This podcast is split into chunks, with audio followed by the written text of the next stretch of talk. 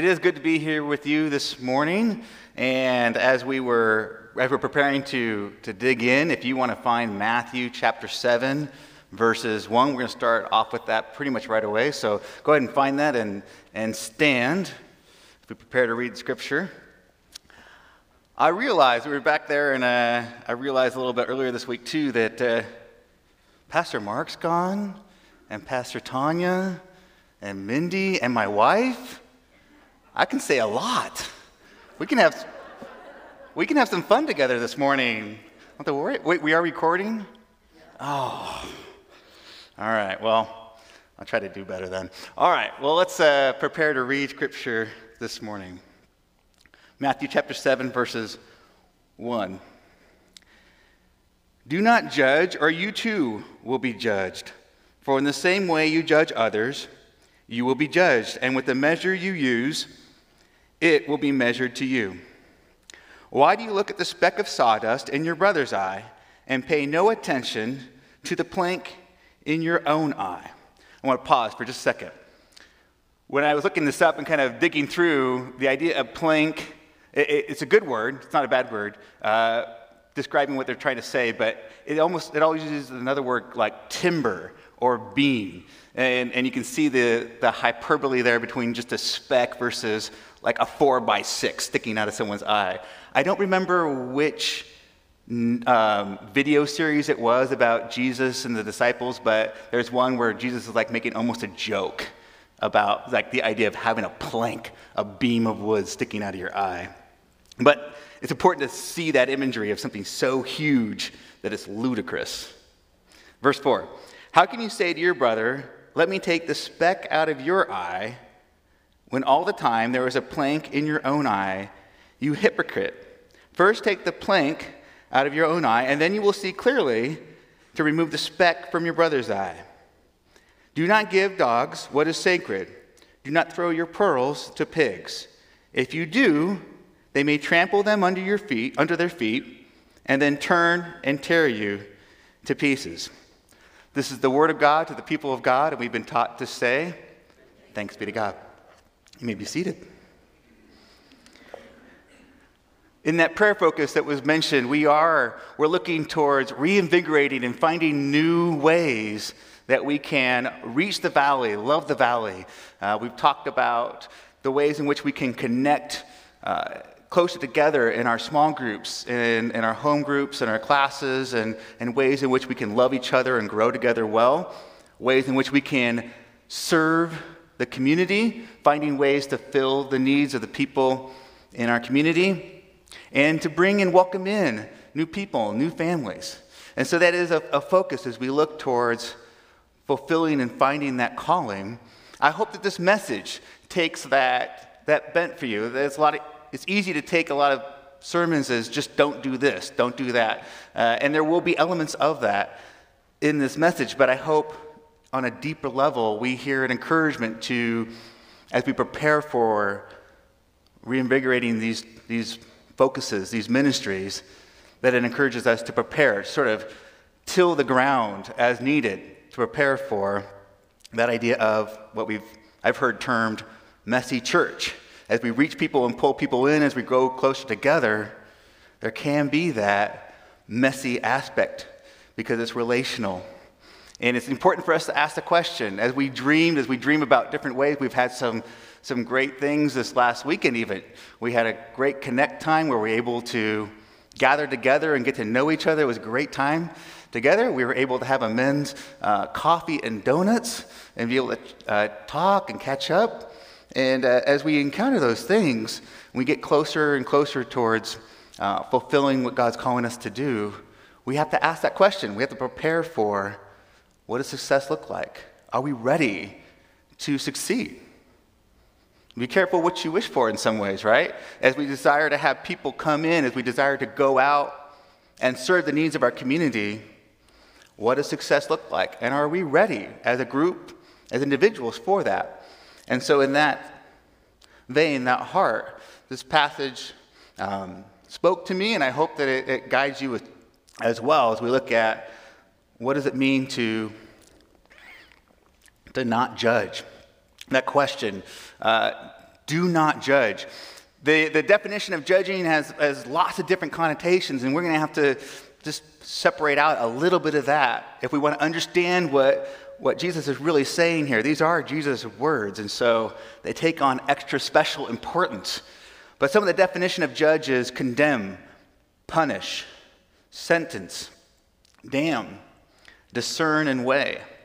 And we're going to focus on those, those first ones. We're going to leave discernment and, and weighing for later. But for now, for this part, we're going to talk about condemning, punishing, sentencing, damning. It means that as Jesus is telling us this, that we shouldn't judge the value of any person or their eternal destination.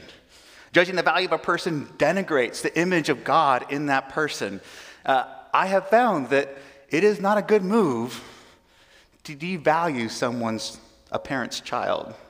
That is dangerous ground to walk on, right? Uh, you parents know, like, even if your kid is no saint and they have their flaws, even if the person's rebuke is correct, that puts you on, that gets your adrenaline going, right? That mama bear, papa bear comes out.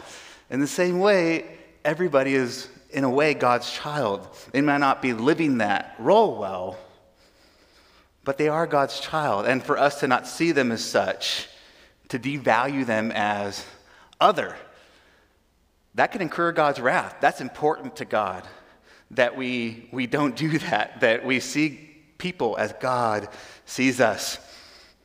And part of that might be an apple and a seeds problem. You've heard the term uh, one bad apple ruins the batch, or you, you, have a rot, you have a bucket of apples, you take the one rotten apple out so it doesn't spread to the other apple. So we view that idea of a rotten apple, and, and we rightly judge that there's something wrong with that apple, and we remove it, we throw it out.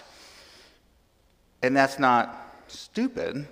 It's wise in a way to recognize the flaw there, to recognize that there's something not whole, perfect in that apple. But God sees something beyond that. See, God doesn't just see the state of that one apple, He sees the future, the potential of that apple, because unless I'm mistaken, pretty much every apple has seeds. And in that, we, God could see the parts of the, the apple that are still good, maybe edible. I know when I was a kid, we just cut around it and eat it. Um, you know, we didn't just throw out an apple, we just cut it and eat it. We had an orchard, and so you were hungry, you just got something from the tree, and it was great. Uh, but beyond that, God sees the potential in a person in ways that we don't. So even though we may look at people that, and maybe that's a good Maybe that's a good thing for us to do this morning. For in your mind and your hearts to yourself, think of that one person or that one group of per- people that's easy for you to judge, common for you to judge. Eh, get somebody in mind, get a group in mind.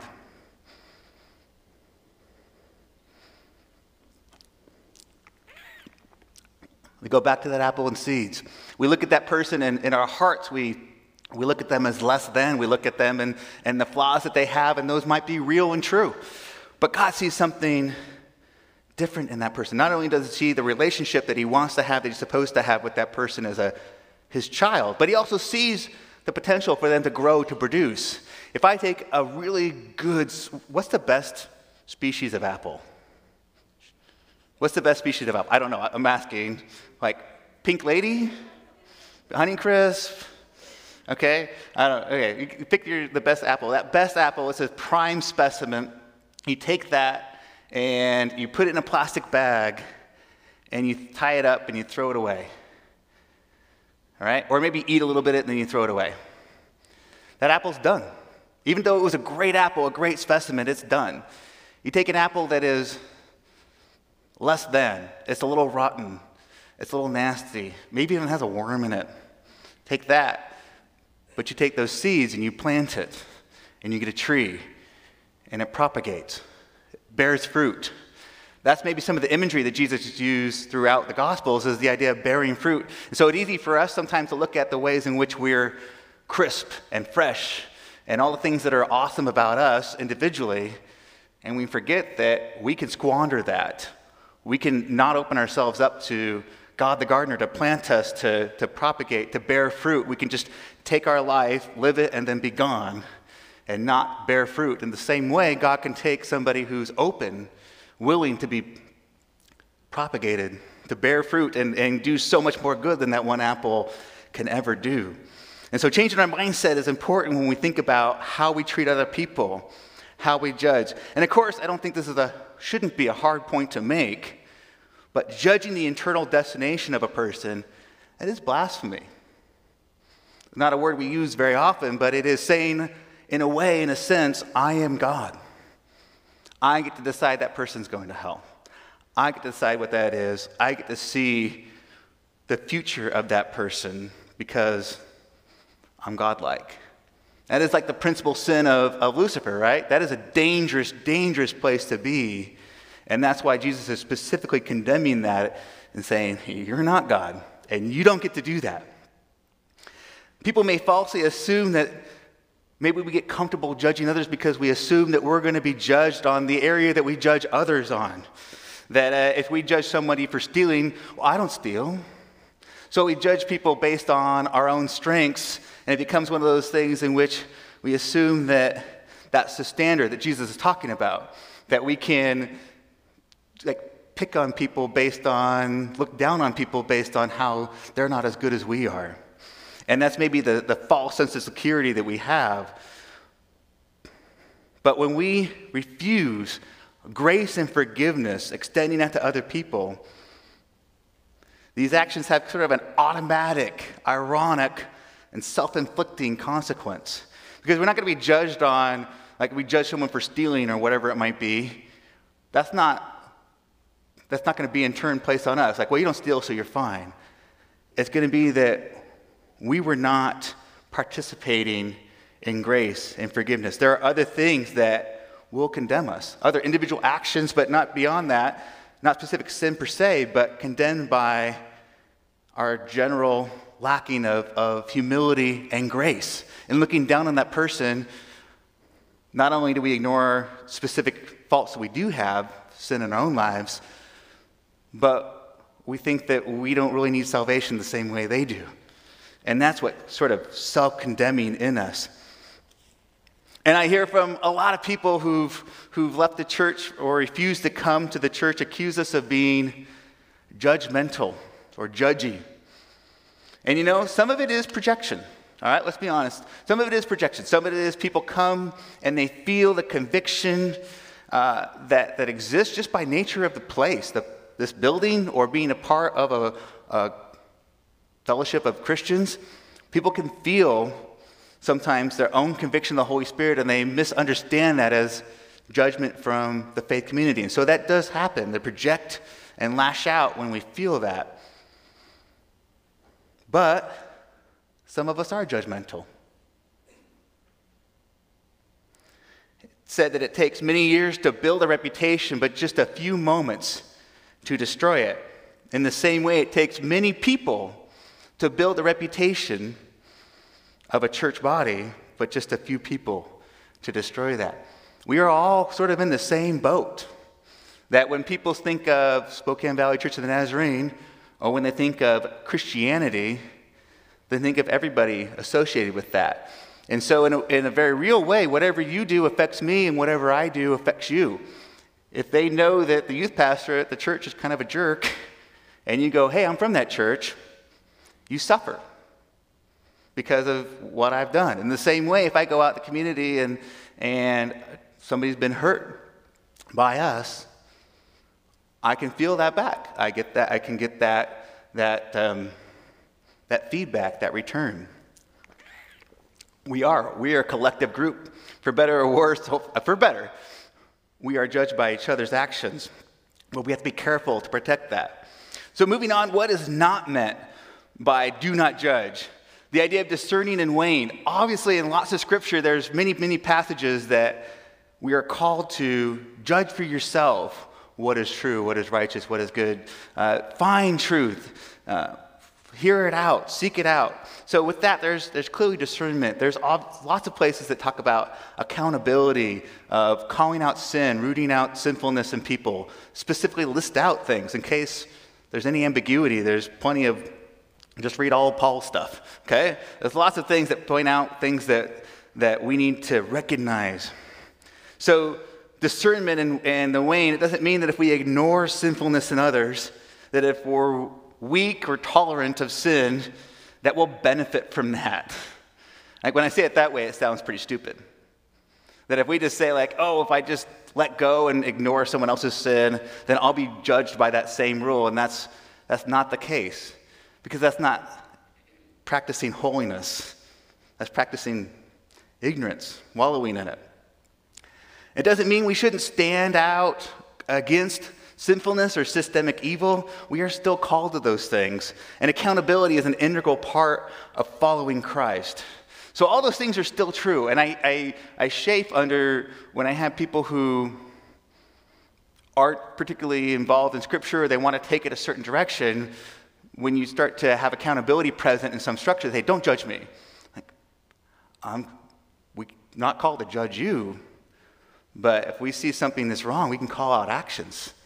We can call those things out. As a church body, if we choose, if we claim to follow Christ, there is going to be that presence there of that's not holy. That's not good. To be able to point those things out.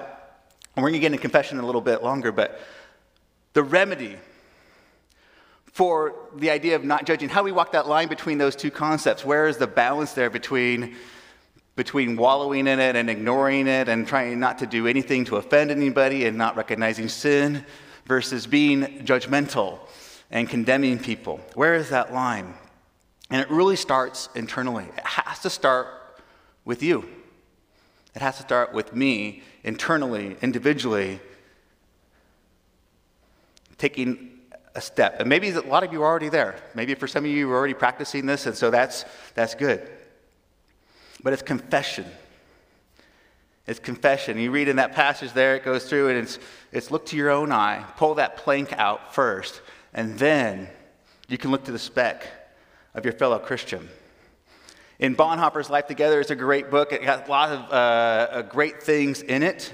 If you, uh, after you read the Advent devotional and you're looking for another one and you don't have one, Life Together is a, is a I guess it's a classic now, but uh, you can read through that. It's, it's got a lot of great things to say. But I'm going to read you a little passage here. It says on page 110, if you want to look it up sometime, the final breakthrough to fellowship does not often occur.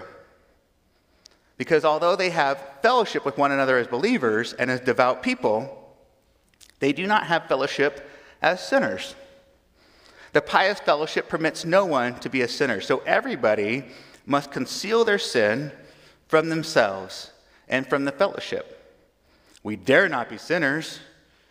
Many Christians are unthinkably horrified when a real sinner is suddenly discovered among the righteous. So we remain there alone with our sin, living in lies and hypocrisy. I love that term hypocrisy. We're getting into a little bit more, but it's, when you hear hypocrisy, you tend to think of like saying one thing and doing another. I like to think of it as pretending. Pretending, acting, and, and there's some, some backup for that definition, but we remain alone with our sin, living in lies and hypocrisy because we're pretending. How much easier removing specks and planks can be if instead of going around telling other people how wrong they are, we're engaged in wise and holy conversation with others to focus on confessing our own areas of struggle, our own areas of sin. We are called to seek out conviction from the Holy Spirit and accountability from other Christians. And then we're in a place when we do that first, then we're in a place where we can rightly look into someone else's life as we're invited to do so and reciprocate and say, hey, here's some places where you need to look at. Here's some trouble. Here's some danger to you. Here's some sin in your life. Because we're in a position where we're participating in confession, in holiness, in that process. And confession is, is fairly straightforward. I think a lot of times we tend to like complicate certain disciplines and we get so mired into ways in which it should work and disagreements over it and, and i think that confession is, is fairly straightforward. I think we confuse things maybe in, on purpose in some ways to delay actually acting.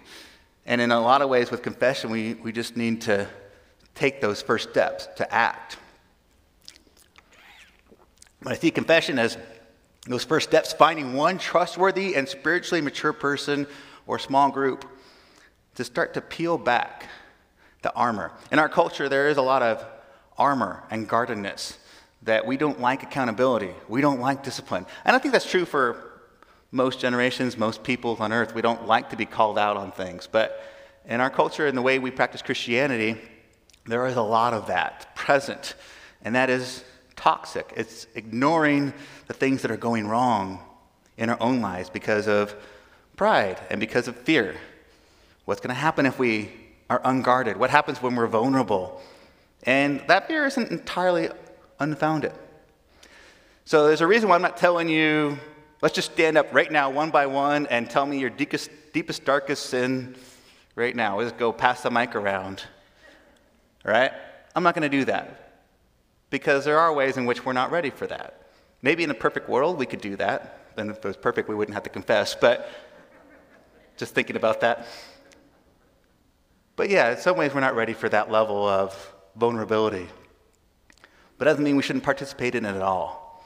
We should find ways in which we can be vulnerable to those who've earned trust, who've, who we're in a place where we can reciprocate that, people who have a maturity to do well in that role. So, so seek that out, find that. And that's going to take humility because vulnerability does challenge us. And Bonhoeffer kind of goes on, on Luke chapter 9, verse 46. An argument started among the disciples as to which of them would be the greatest. Right? That passage, I love that passage because I can see that happening. We talked about that the past year, but I can see that happening, them fighting over it.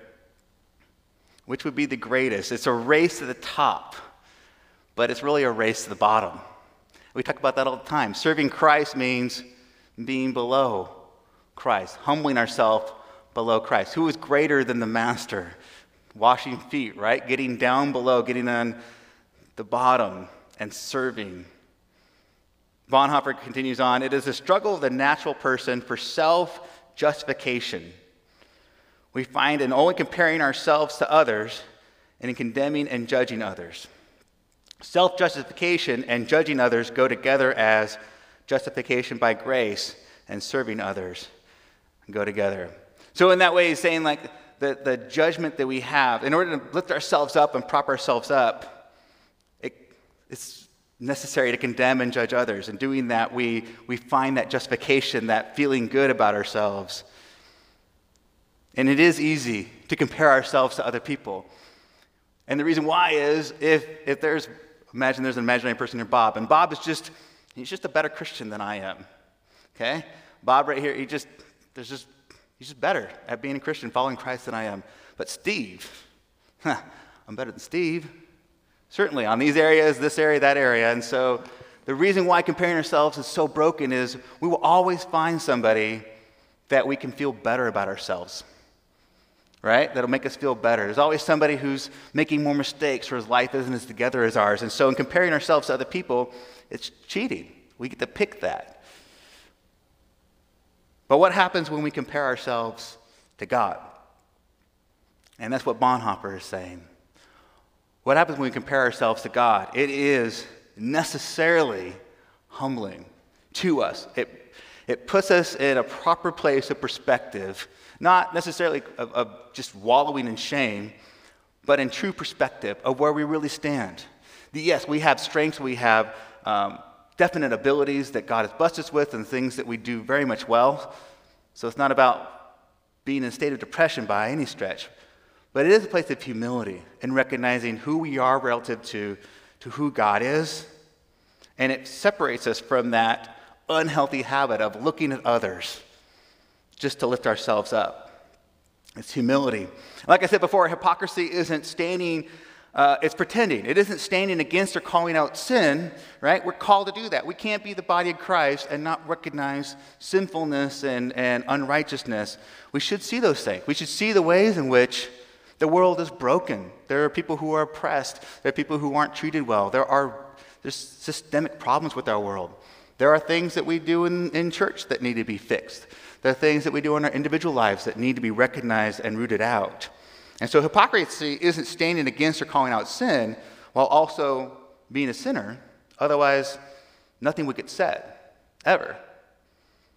Rather, it is when we are only pretending to be a part of the process of holiness, while avoiding it for ourselves. So the hypocrisy that Jesus is talking about isn't just that you have something in your eye, it's that you're not even taking care to remove those things from your eye.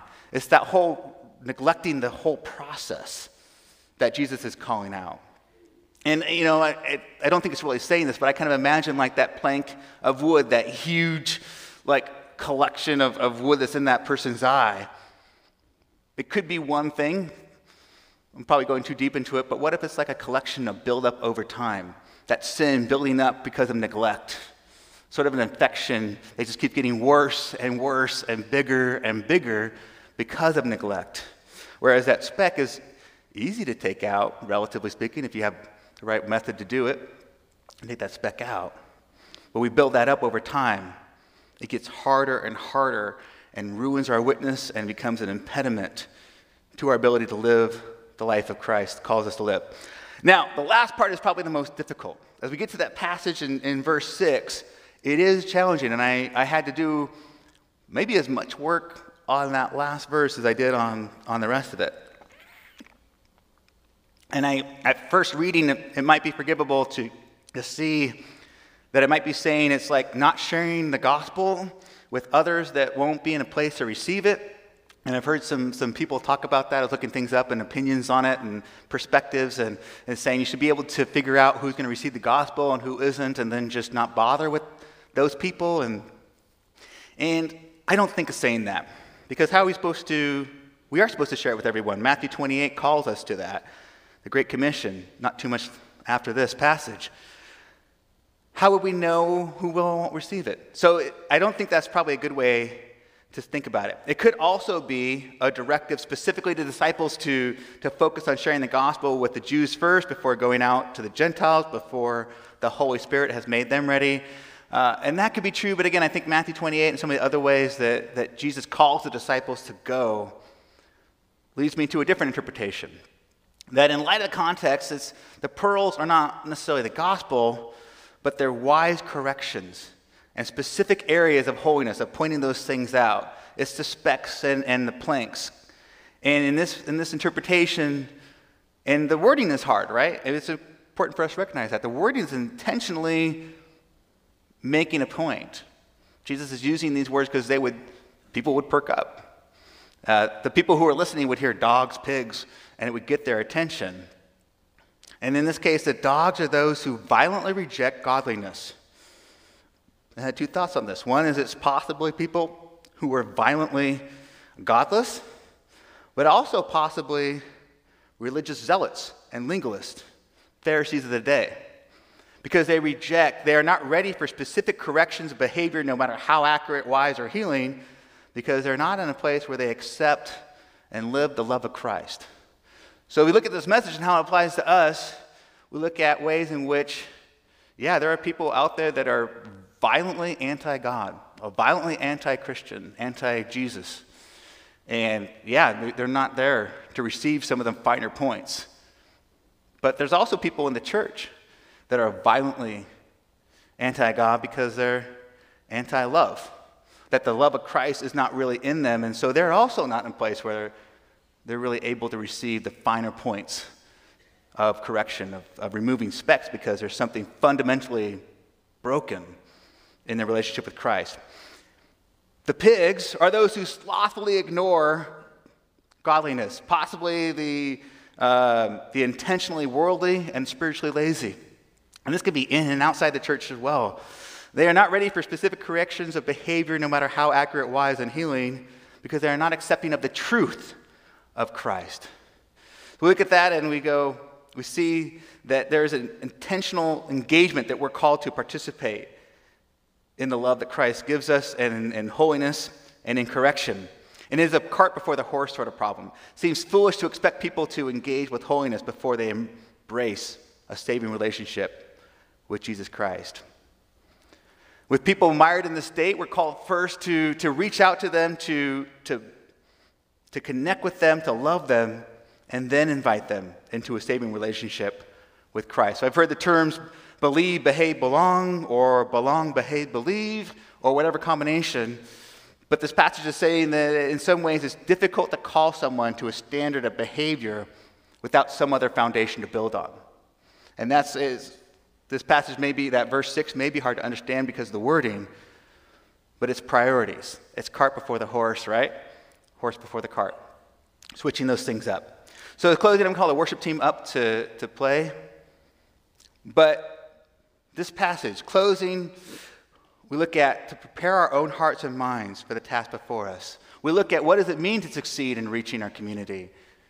There are people that are broken, and they may look the part, they may look like they got it together, they may look broken.